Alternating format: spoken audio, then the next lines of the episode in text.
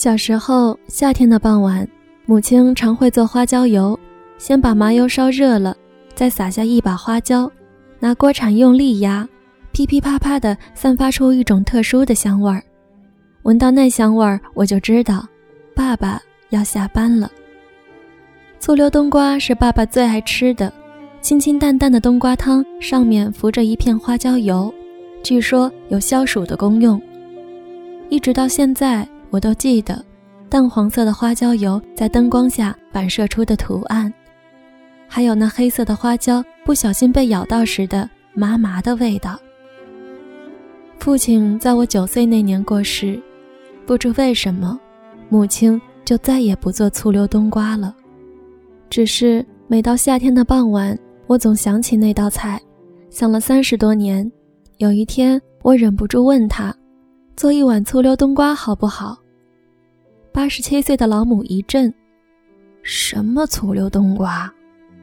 就是你以前给爸爸常做的那种汤啊。那有什么好吃的？”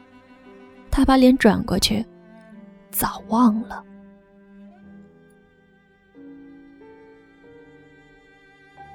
多年前住在湾边，屋后是树林，林间有一条小径。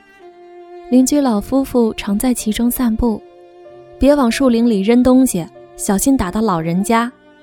我总是叮嘱儿子，因为很少有人去林子，儿子常常拿树干当目标往里面掷石子。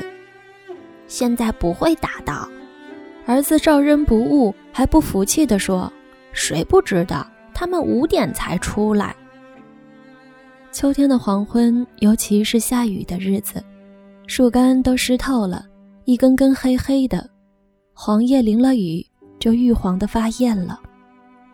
两位老人缓缓走过，一双佝偻的身躯，两团银白的头发，还有那把花伞，给我一种特殊的感动。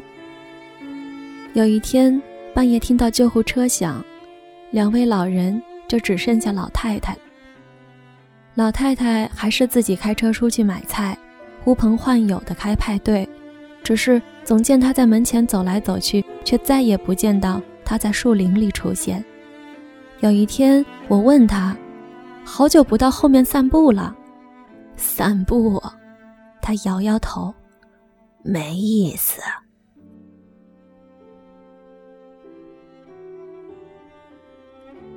有个五十多岁的女学生，比年轻人还用功。规定画两张画，他能画十张。每次看他把画从厚厚的夹子里拿出来，都吓我一跳。他的夹子特别大，也特别讲究，里面是三夹板，从外面糊上布料，还有个背带和拉链。许多学生见到都问：“哪儿买的夹子呀？好漂亮！”我先生为我做的。她的丈夫是个木匠，除了为她订一张特别的画桌。还把房子向外加大，盖了一间有透明屋顶的画室。那是我先生和我两个人盖的。他得意地形容，他们怎样先在地面钉好木框，再合力推起来成为一面墙。后来她的丈夫患心脏病去世了，她还是来上课，还背那个大夹子，只是夹子打开时，常只有薄薄一张草率的画。然后他直挺挺地坐着，看我为他修改。有一天，他突然蒙起脸，冲进厕所。接下来的日子，我没再见到他。听说他过得很好，只是不画了。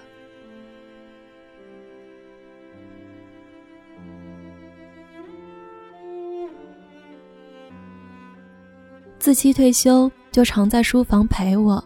我写文章的时候喜欢安静，他只好默默地整理账单资料。怕他无聊，上次离家前，我特别拿了一本《红三代中国的女人》交给他。这本书写得不错，我走了你可以看看。他接过书就开始读。